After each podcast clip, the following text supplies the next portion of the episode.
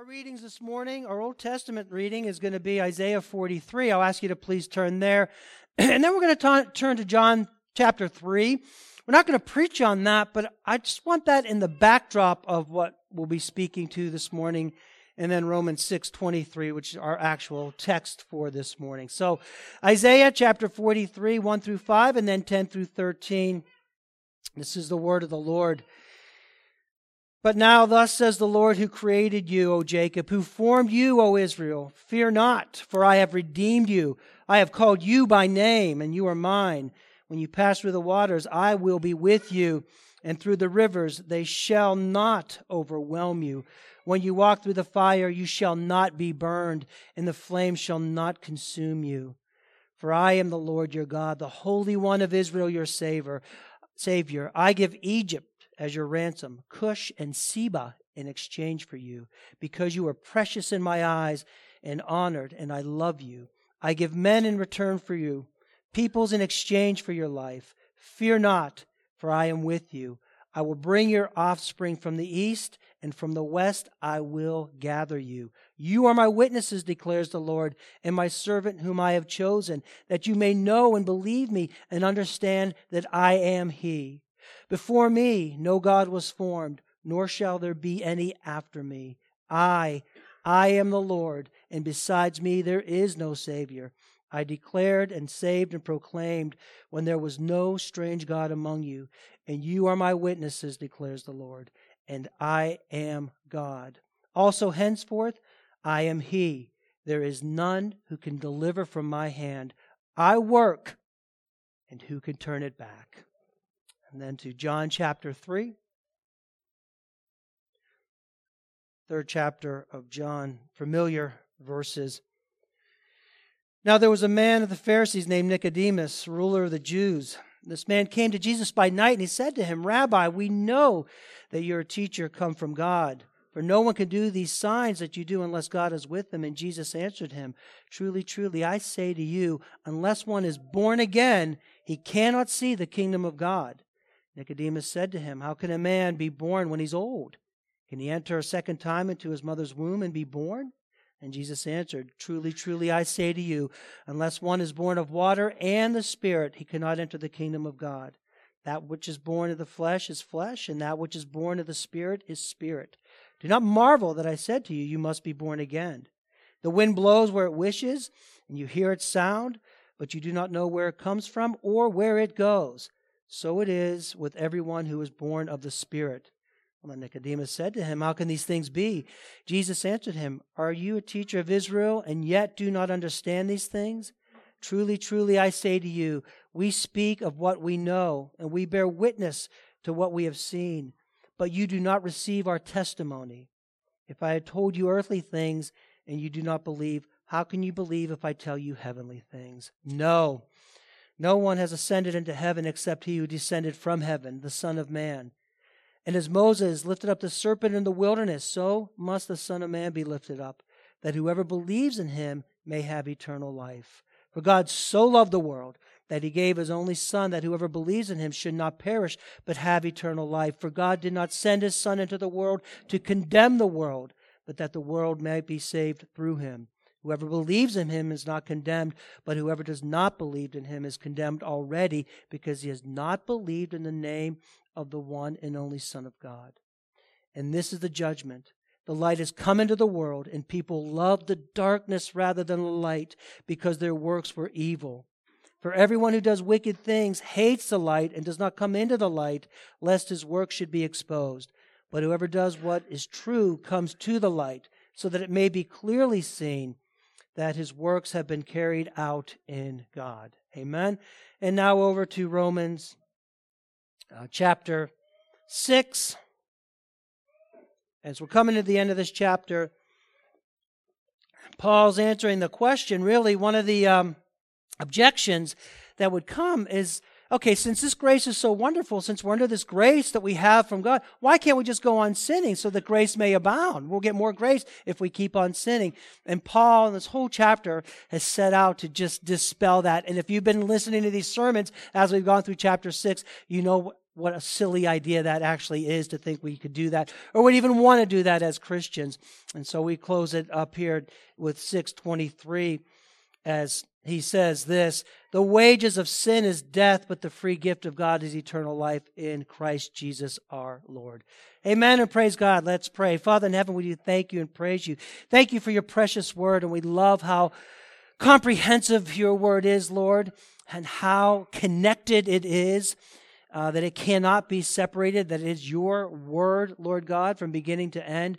And in it we have the unfolding of redemption. And so we are so thankful for your word. I pray that you would be with all of us this morning to receive your precious word and that your spirit would work in our hearts and our lives to illuminate us, to give us understanding, to open our eyes, to, to help us to know and, and to, to help this to be planted deep into our hearts and that we may live it out by the power of your Spirit. Transform us, Lord. Continue to work in our lives as you're sanctifying us by your Spirit. We pray in Jesus' name.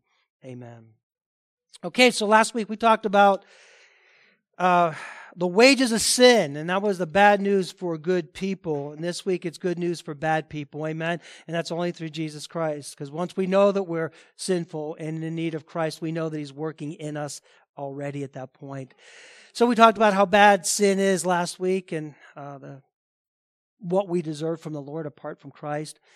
Then he goes on to say this the wages of sin is death. And then he says, but. Don't you love that little conjunction? It always makes all the difference, that little one, that three letter word. But changes everything. Because you know what it does? It brings light into the dark place. It brings hope in the midst of despair. You're a sinner. There's no hope for you, but right? You're in darkness and you're headed to darkness and to destruction, but here's the answer, right? There's that, that hope there. It does make all the difference. So I did read from John 3 um, because I want you to have that kind of just in the background as, as we're speaking to this. Because what, what this verse does is really speak to the depth of God's covenantal love for his people. Just the provision that he's made for us, the promise that he's given to us, the pledge that he has made to his people for our lives. Amen and praise God. That's all it Scripture is filled with that, but here especially. Remember, we talked last week that verse 23, if you have one verse to speak the gospel to somebody, you want 623 because it has it all. It has our problem, our need, and it has a solution, Jesus Christ, to that and all that He's done for us. So, what we have earned is what we deserve. We know that. We deserve death because of our sin. We spoke to that last week again. Then he goes on to say, but, but, Wages of sin is death, but the gift of God is eternal life in Christ Jesus. This is so filled, just massively. It's hard to cover in one message.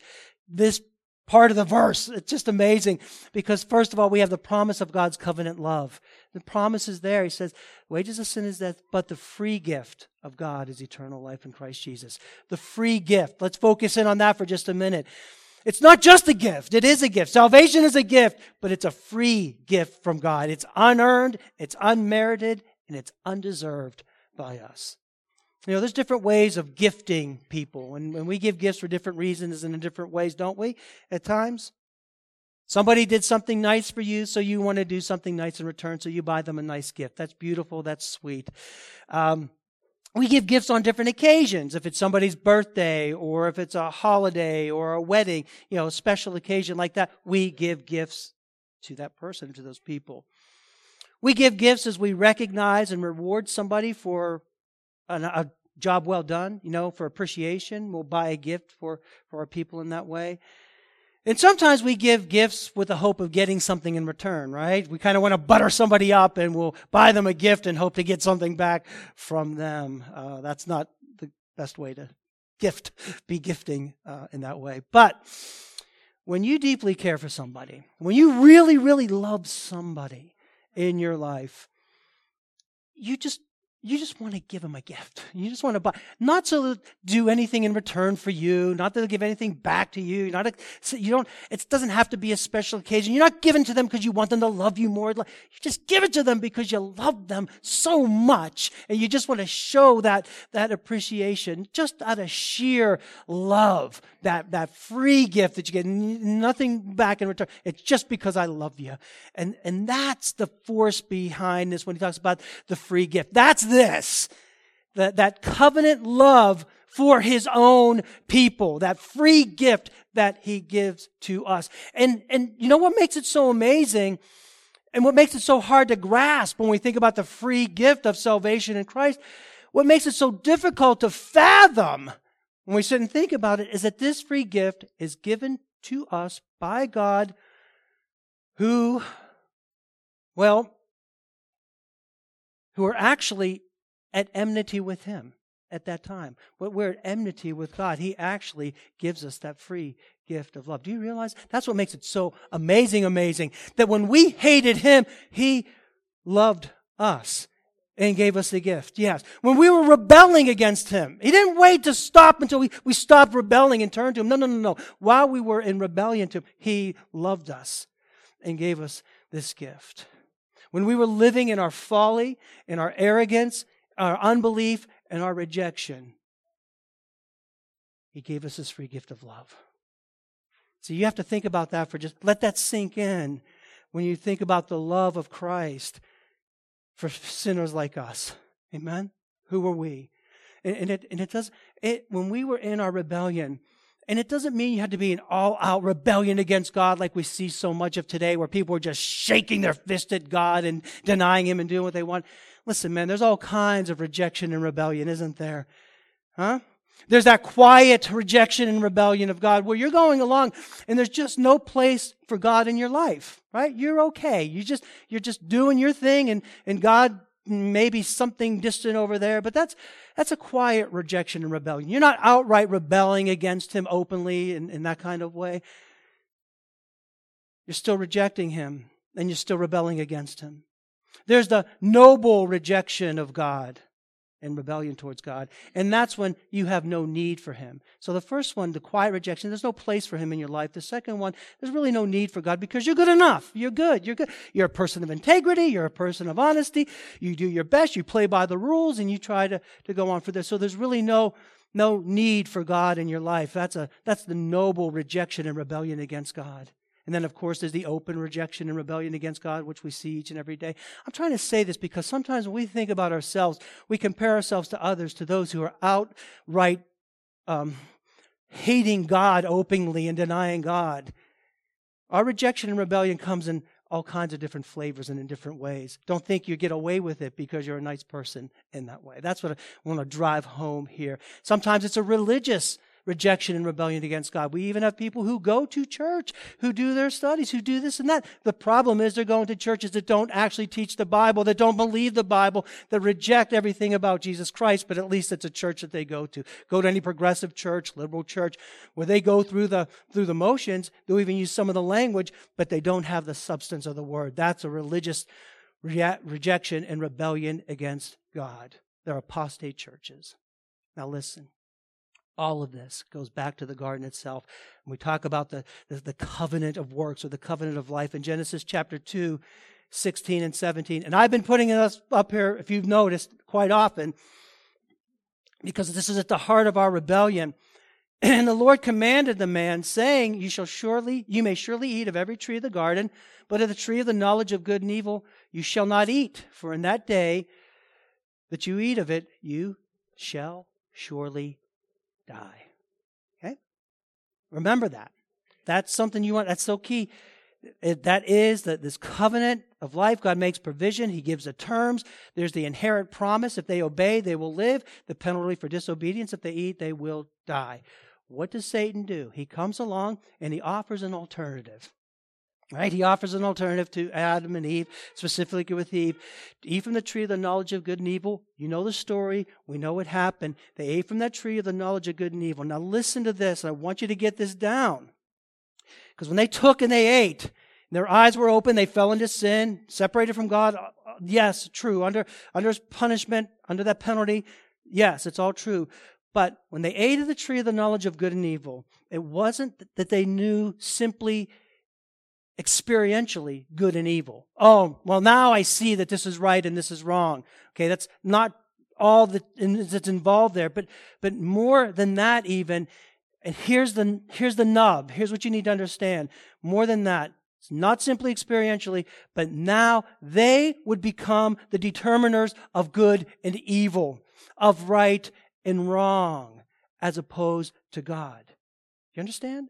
That's it. That's when they then started to usurp God. God, did he truly say this? God doesn't want you to know that. So now the knowledge of good and evil is determined by them. Every sin, everywhere we go, is just a variation of this. There's nothing new under the sun. Same old tricks by Satan, different ways, different variations, but it all comes down to this. It goes from dependence upon God, that I'm depending upon you, Lord, to autonomy. That's it. It goes from obedience to God to self determination and rebellion against Him. That's the bottom line, people. Always remember that and always know that. From that day forward to this day, that's what we do. He's not going to tell me how I'm going to live my life. That's the bottom line when we say, I know it sounds simplistic, but that's it. We don't want God to be Lord over our lives. Satan's promise of freedom is actually rebellion and rejection of God. It takes its all different forms, but we are nothing more than covenant breakers at that point. Do you understand? That's what it is. And you see it all the time. You see this all the time. In our entertainment, in the movies, in our world, you have that good person. Usually it's that good girl. She has her morals and she has her standards and she has that righteousness and, you know, she's not going to get caught up with those people over there that are doing those things that you shouldn't be doing, but she kind of wants to almost in a way, you know, kind of. If you guys remember the movie Grease from way back when, it's almost like that Sandy character, that good girl. She's a good girl and she's not, she's not going to give in to those. But what happens eventually what happens eventually is they say no to that goodness and they say no to that morality and they say no to God and they do what they want. They're going to be true to themselves. So they throw everything off to live for themselves. It gets back to this. That's what it is. Those kids that are raised in the church, raised in Christian home, come into ministry, the, the, the so-called deconstructionists, all they are is apostate at this point there you hear the story from them. I was raised in the church. I was raised in the home. I did good. I had my morals, but man, I was under that subjection of the church and under those rules and under God. And now I'm free to live the way that I want. I'm making my own decisions. I'm doing what I want to do. It goes right back to the garden. That's the rebellion. That's the sin. You see it all the time in that way. Now, if you're truly converted, if you're in Christ, it's the opposite. We know what our bondage was. We see it now. And we see how our sin kept us in bondage and that we're free in Christ. We go from autonomy to dependence on Christ, from self determination to obedience in Him. But you see, that's the free gift. That's the free gift given while we were still sinners. Romans 5 8, we've already talked about that. Not after that we've proved ourselves worthy, because we couldn't, we wouldn't do that anyway but while we were still sinners, He gives us that free gift of salvation. That shows the love of God for His people, right? Amen and praise God. It has to be free because you cannot earn it, no matter how hard you try. It had to be a gift because you do not deserve it in any single way. So he goes on, he says, For the wages of sin is death, but the free gift of God is eternal life in Christ Jesus. The free gift of God, from God. It's of God why? Because there is no other God. That's why we read from Isaiah this morning. There's salvation in nobody else. There's nowhere else you could run to. There's nowhere else you could try to find hope, meaning, purpose, fulfillment, eternal life. People are searching here. People are searching there. People are mixing this. People are mixing that. It is of God exclusively. Why? Because it originates with Him. Because it belongs to Him. Because it comes from Him. Because we've sinned against Him. Because we need to be reconciled to Him. That's why. It originates with him. It belongs to him, and he gives it to whom he will. Our God is a sovereign God. So sin, fully deserves God's justice, doesn't it? His indignation, his wrath. That's consistent with his altogether holy and righteous nature, his just nature. So you know, sin deserves that punishment. We can all go there. That's absolutely. If I sin, I know that I need to pay the price for that. I know I deserve punishment. But in his electing grace, which no one deserves, all have sinned and fall short of the glory of God. The wages of sin is death. No one deserves that grace. When He gives that, He demonstrates, and it flows from His mercy, from His kindness, from His compassion, and for His from His love for His own people. Do you understand? Do you see that? It is of God. He's the one. It starts with Him and His decree, His purpose, His plan, His grace. Now, which is more unbelievable? The wrath for sin? Right? Wrath for sin? That makes sense. Grace for rebels? That doesn't make sense. That's the love of God for his own. That's the grace of God in Jesus Christ.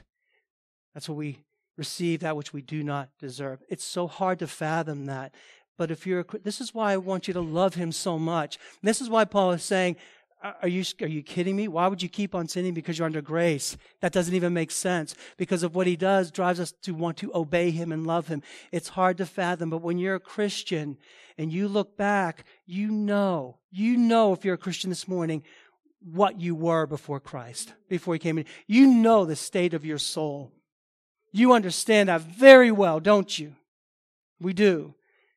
You knew that you were lost as you look back. We know as we look back as Christians, I was lost. I thought I was found. I thought I had it together. I thought I was doing okay.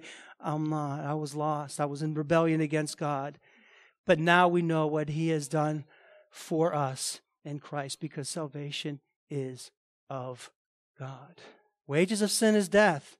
The gift, the free gift of God is eternal life. That's a covenant promise, a covenant promise of eternal life. And in a broad sense, it's um, salvation in all its fullness, from beginning to end, from calling to glorification.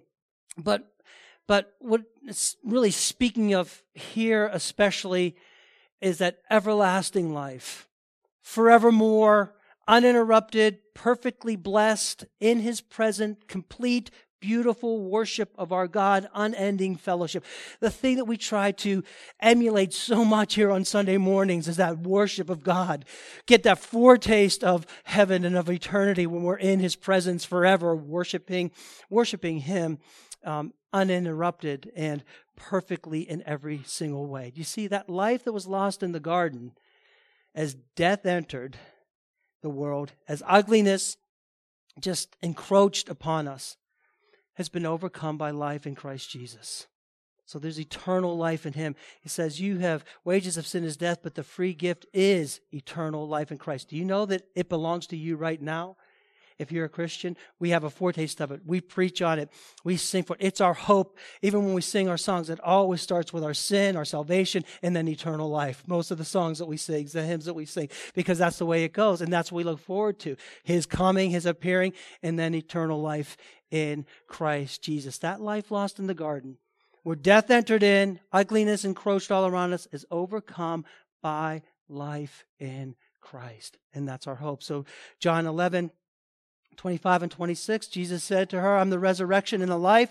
Whoever believes in me, though he die, yet he shall live. And everyone who lives and believes in me shall never die. Do you believe this? We will be raised up with Christ to newness of life, to everlasting life in his presence. Uh, 1 Corinthians 15, I'm going to ask you to please turn with me back to 1 Corinthians, or forward to Corinthians.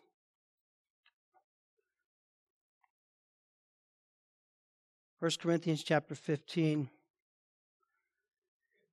beginning in verse 50. And this is what we have to look forward to. This is so, so much of what we endure in this life, even as Christians. The willingness to go through the pain, go through the suffering, endure. Why they say we have joy in us. Often it's because of this. It's because of what awaits us. Because it's no fun to go through the things that we go through. It's no fun to go through the difficulties. It's not fun to be rejected for your faith. It's not, you know, we don't take great delight in those kinds of things that we face in this world, especially as Christians, but we do it because we are His and we have eternal life.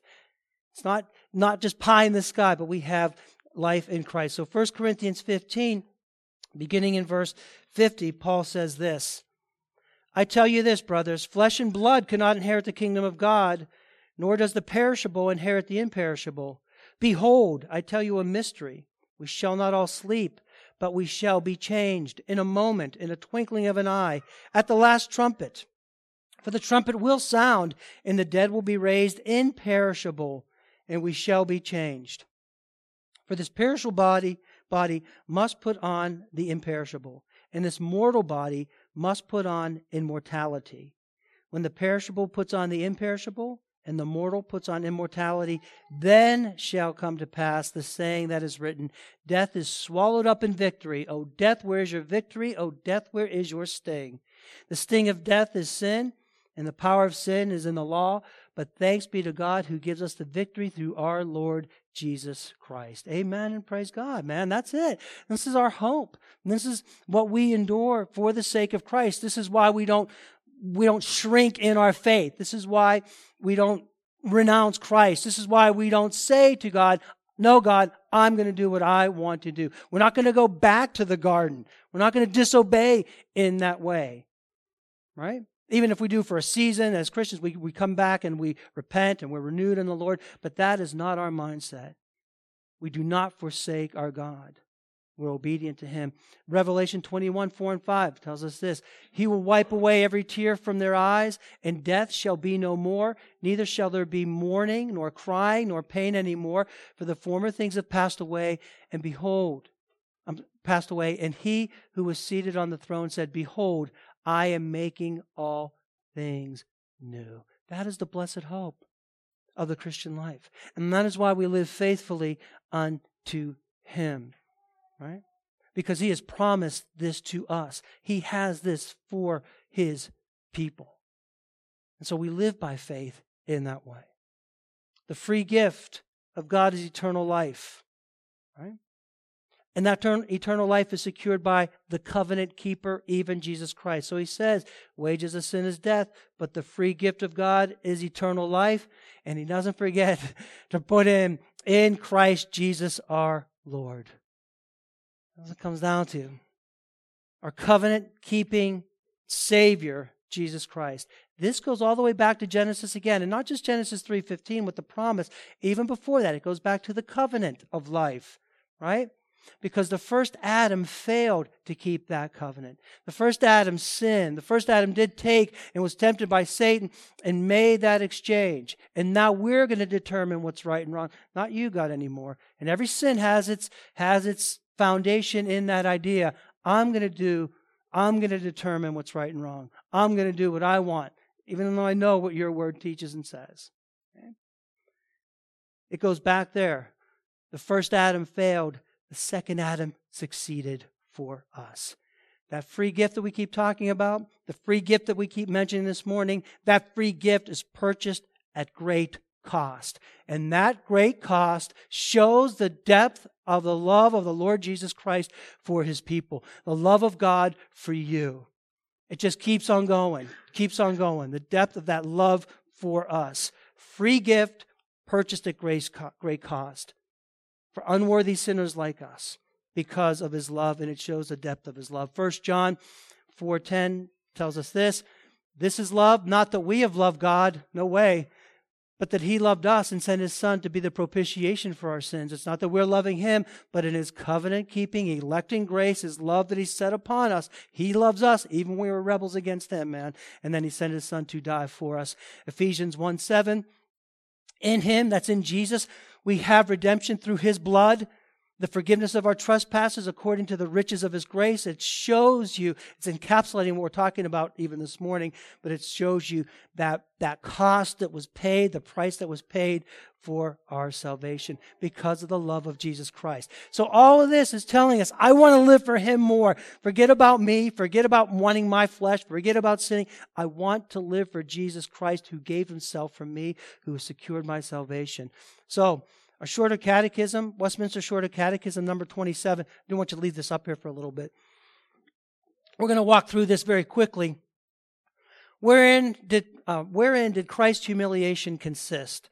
So the humiliation of Christ, Christ's humiliation consisted in being born in that low condition, made under the law, undergoing the miseries of this life, the wrath of God, the cursed death on the cross, and being buried and continuing under the power of death for a time. It's one of the best answers to the to the to the work of, of Jesus Christ, the humiliation of Christ. Look at this. This is the depth of love. Always have John 3 in the back of your mind as we're going through this. And understand this the depth of his love for us in Christ Jesus. His humiliation consisted in being born. Let's stop there. That he actually came. That's the incarnation. That Christ came to his people to identify with us, to live a life that we can never live because of our sins. That's how much he loved you. You understand? That's the depth of his love. So why do we play around as Christians and, you know, do this and say, I'm going to do what I want to do and live for me and put God over here and put him on the shelf? No, he loves us enough to come to us. Luke 2 7. I'm sorry, you're going to go to Luke 2 7. She gave birth to her firstborn son, wrapped him in swaddling clothes, laid him in a manger because there was no place in the inn for him. Philippians 2 8. And being found in human form, he humbled himself by becoming obedient to the point of death, even death on the cross. He was born, he came. He was made under the law. Can we go back to the uh, catechism? If we could do that. In being born um, in that low condition, made under the law. When he talks about that low condition, he lowered himself. He laid aside his glory to come and identify. He's the King of Kings and Lord of Lords and God. To, to put it, to humiliate himself in that way is so condescending for him to do, but that shows the depth of his love.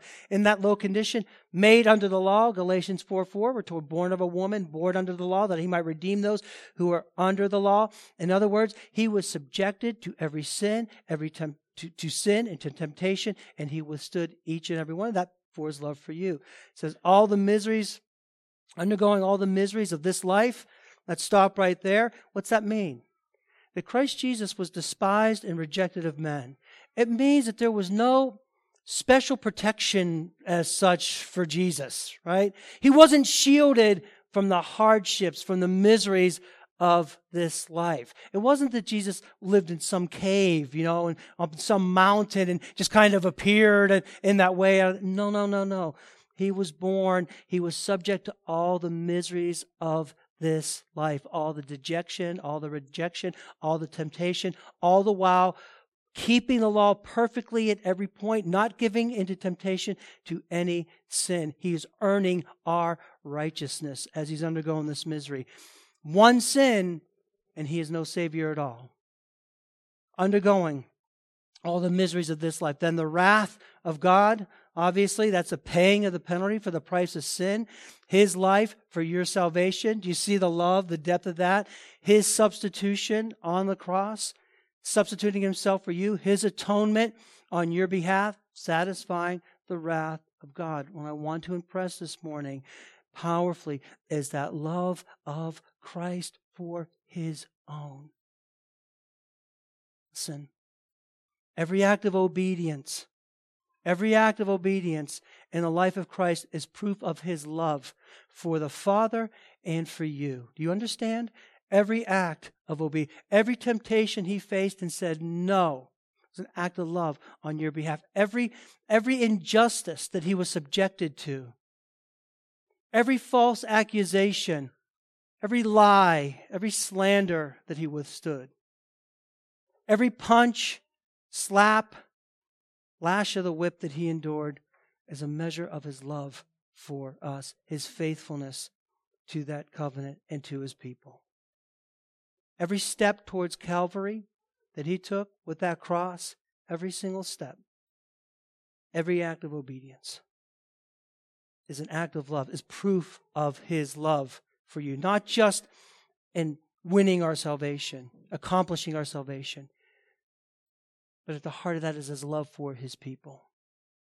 Every pounding of each nail in his hands and his feet, every moment on the cross, while they mocked him, while they jeered him, while they wagged their heads in disdain, while they gambled for his clothes is an act of love for his people. See, the wages of sin is death, but the free gift of God is eternal life in Christ Jesus. Because then came that sixth hour. Sixth hour is actually noontime, the height of the day. When Jesus was on the cross, the sun failed to shine, and the wrath of the Father was poured out upon him. So Matthew 27 46 tells us this. We have that. And about the ninth hour, this is after three hours, Jesus cried out with a loud voice, saying, Eli, Eli, lama sabachthani. That is, my God, my God, why have you forsaken me? Taking the wrath upon himself. And then in John 19 30, we're told when Jesus had received the sour wine, he said, It is finished. And he bowed his head and he gave up his spirit. This is what the free gift cost Christ. This is what the free gift cost, so that we who have received it by grace through faith rejoice greatly. Do you rejoice in your salvation? Do you or do you simply take it for granted every day? Do you rejoice in your salvation and do you seek to live obediently, or do you just simply almost have God as an afterthought in your life? This is why, this is why we treasure our faith. And this is why we seek to live faithfully in Jesus Christ. This is why we say no more to me and to myself and yes to Jesus Christ. This is why we do the difficult things when it comes to living the Christian life. This is obedience is hard, isn't it?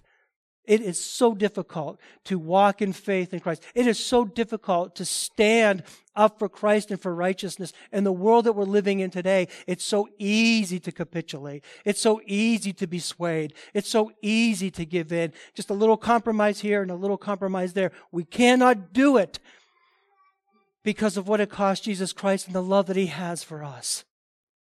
It's so easy to want our own way and to win the argument and to hurt that other person instead of turning the other cheek and walking away, right? Instead of praying for our enemies, instead of standing up for righteousness because we don't want to lose the things that we have. We have to come to that place where we treasure this salvation more than we treasure ourselves. We're reminded of His love. We don't want to walk in futility. Don't let pride hold you back from serving Christ. Don't let, don't let that arrogance in our own heart hold you back from being humbled before Him.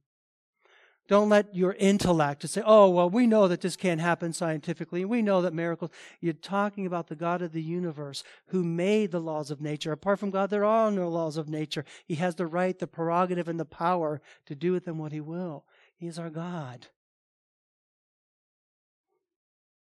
Don't give in to the pressure that says, look, you need to deny Christ, or you need to embrace this, or you need to affirm that. This is why we treasure our faith. This is why we seek to live faithfully to Jesus Christ. This is why, to any true Christian, the idea, the, the, the idea of presuming on the grace of God so that we can live as we want and keep on sinning is simply unthinkable. Isn't it? How silly is that? Why would I want to sin more to receive grace when that grace that He gave me cleansed me from my sins and saved me from my sins? Now I want to live in obedience to my God because of the great love that He has for me. Are we going to continue to live in sin? Are we going to continue to sin that grace may abound? Paul says, may it never be. And are you going to live in a way that's contrary to who you are in Jesus Christ. So that's something that's a real challenge in this for us. To stop going back to the garden and putting ourselves and usurping God and saying, okay, we're going to determine what's right and wrong, not you, God. As Christians, we know that He is the determiner of right and wrong, the knowledge of good and evil. And we subject ourselves to that, we submit to that, and we live that because He is our God. Amen.